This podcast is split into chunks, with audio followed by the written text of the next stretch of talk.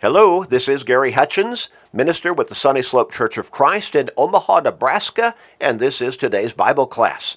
Today's Bible class is for our podcast listeners, designed to get us into God's Word every single day for just about 13 minutes. A short time, but oh, that's so important because we need to grow in our faith. And faith comes by hearing the Word of God, Romans 10 and verse 17. We also need to stay in a good, close, personal relationship with God, and being in His Word every day helps us to do that. We also need to have a good spiritual mindset to be able to deal with all that life throws at us every day. And being in His Word helps us to do that. Now, you know people in your life, probably some within your own family, who need to turn their lives around. They need to develop that relationship with God. They need to be thinking about their soul's salvation and eternity because it's coming. Help them by sharing these short studies with them every day. You can do that through Facebook friends, text messages, maybe other technological means. But make that commitment and start sharing today with your, friend, your family members, your friends, your work associates, your neighbors, with literally everybody you can. You may help somebody turn their lives around by sharing these short studies with them every day getting them into God's Word every day, you may help them get to heaven. What a great blessing that will be for them. And it will also be a great blessing for you. So make that commitment. Start sharing today. going to go back to our line of thought and study, asking the question Is church membership necessary for my salvation? Do I need to be a member of the church in order to be saved? In order to have a home in heaven? Is it really necessary for me to be a member of a church? Well, again, not just a church or any church. You need to be a member of the Lord's church. Again, the very succinct answer, straightforward, clear cut, difficult to misunderstand. In fact, almost impossible to misunderstand. Acts chapter 2 and verse 47. And the Lord added to the church daily those who were being saved. There are no saved outside the church because those who come to salvation, the Lord adds to his church. And so the church is made up of the saved, and anyone who is not in the church is not among the saved. It's that simple, that clear cut, that straightforward. The church is the body of Christ, as we noted and read in, in Ephesians chapter 1, verses 22 and 23, and identified again in that way in Colossians 1 and verse 18. Jesus is the head of the body which is his church. And then in verse 24, again, the body of Christ, the church, one and the same. The church is his body. We saw in 1 Corinthians chapter 12 and verse 13, for by one Spirit we were all baptized into one body. That's the church. And then in verse in, in verse 27 of that same chapter, 1 Corinthians chapter 12. Now you are the body of Christ and members individually. You are the body of Christ and members individually. The church is his body. In Ephesians chapter 5 and verse 30, for we are members of his body, of his flesh, and of his bones.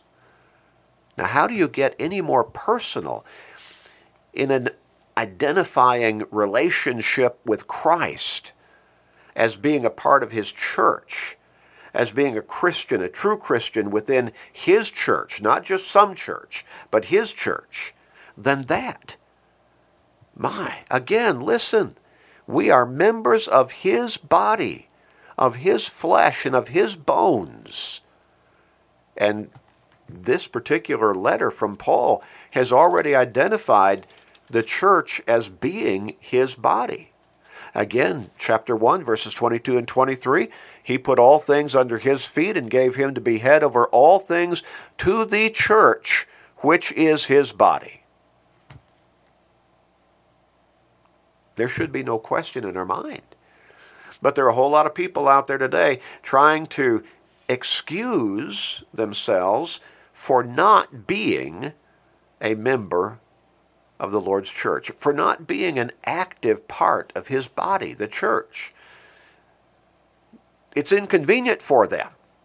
It takes up too much of their time, they think. Had a lady tell me one time that she worked six days a week and Sunday was the only day that she had to sleep late, I believe she put it. Huh. Was missing an eternal home in heaven worth sleeping late when the church would meet on the first day of the week? Absolutely not. We read also in Ephesians chapter 1 and verse 3 that all things that God has blessed us through our Lord and Savior Jesus Christ with all the spiritual blessings in the heavenly places. And those spiritual blessings in the heavenly places are in Christ.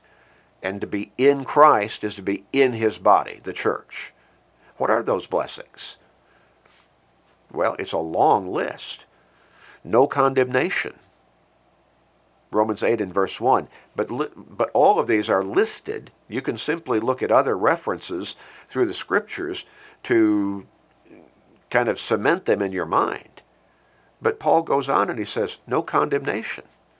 He said sanctification, being made new creatures or a new creation, redemption, forgiveness, inheritance, providential care from God, including material blessings, reconciliation to God, being brought back into a right relationship with Him, access to God through prayer and through His Word, all of God's promises, indwelling of the Spirit, names enrolled in heaven.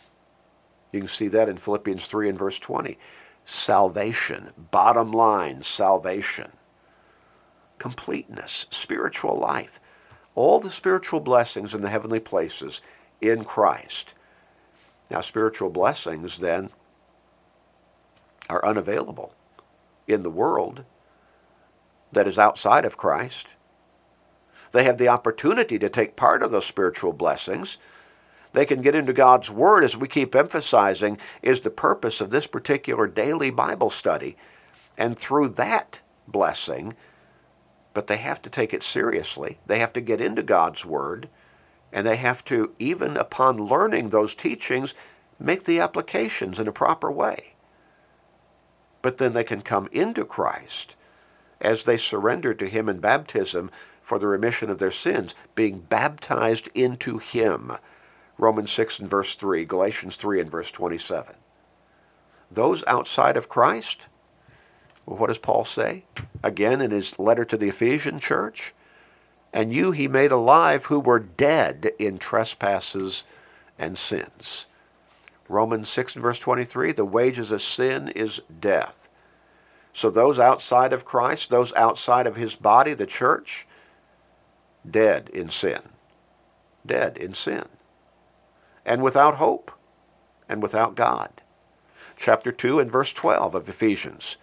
That at that time you were without Christ, being aliens from the commonwealth of Israel, and strangers from the covenants of promise, having no hope and without God in the world.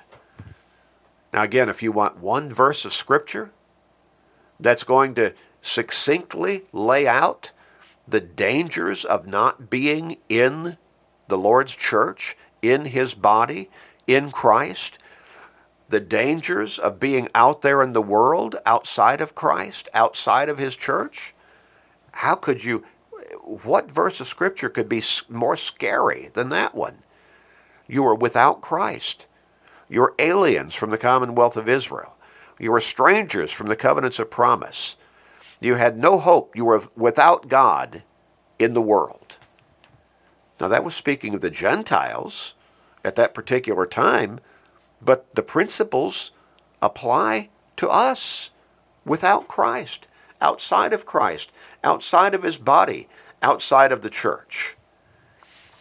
Think about this idea, this concept. God's Swiss Army knife. Now, I don't know if you have a Swiss Army knife. I have one that's actually, I think, a knockoff of the Swiss Army knife. My son gave it to me for a Christmas present one, one year.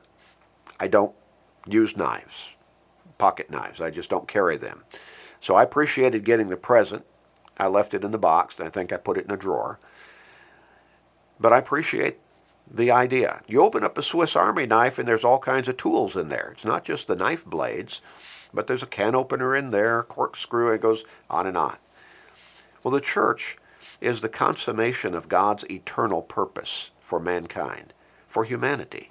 In Ephesians 3 and verse 11, well, let's go back to verse 8. Ephesians 3, beginning with verse 8. Paul says, To me, who am less than the least of all the saints, this grace was given that I should preach among the Gentiles the unsearchable riches of Christ. And oh, to be in Christ. The riches, spiritual riches, are beyond imagination, basically. He goes on and says, And to make all see what is the fellowship of the mystery, which from the beginning of the ages has been hidden in God, who created all things through Jesus Christ. To the intent, now notice this, to the intent that now the manifold wisdom of God might be made known by the church to the principalities and powers in the heavenly places. The church's responsibility is to make known God's will and promises and the hope that God offers humanity throughout all the world. That's part of, central to the job of the church, according to the eternal purpose which he accomplished in Christ Jesus our Lord. Before God ever created mankind, he already had the church in his mind. That was part of the plan. He would send his son into this world as the Savior because God knew and we know that we need a Savior. We need forgiveness from our sins. And so he would send his son into this world as the Savior. And part of his ministry in this world would be to establish the church. To establish the church and the church would be his body. He would add the saved to his church. Acts 2 and verse 47. And the church would have the responsibility of teaching the saving message of the gospel of Christ throughout the whole world in every generation. Oh, the church is the body of Christ by virtue of being in the church, God offers us all the spiritual blessings in the heavenly places in Christ. And we have the responsibility as the church to teach the gospel of salvation, the gospel of Christ, throughout the world in every generation. God has purpose for the church. It's the body of Christ. It's the saved. It is the house of God, the church of the living God, 1 Timothy 3 and verse 15. It is the pillar and ground of the truth. God's Swiss Army knife. Interesting, interesting illustration. Let's pray. Father, we come to you at this time thanking you for loving us so much and letting us love you. Thank you for loving us so much that you sent your Son into this world as our Savior and giving us the opportunity to be a part of His body, the church that He established on this earth. Praise, glory, honor, and thanks be to you, Father. And guide humanity everywhere to see their need to be a part of His body, the church. We pray this, Father. We also ask you, Father, Please forgive us. In your name, in, in Jesus' name we pray. Amen.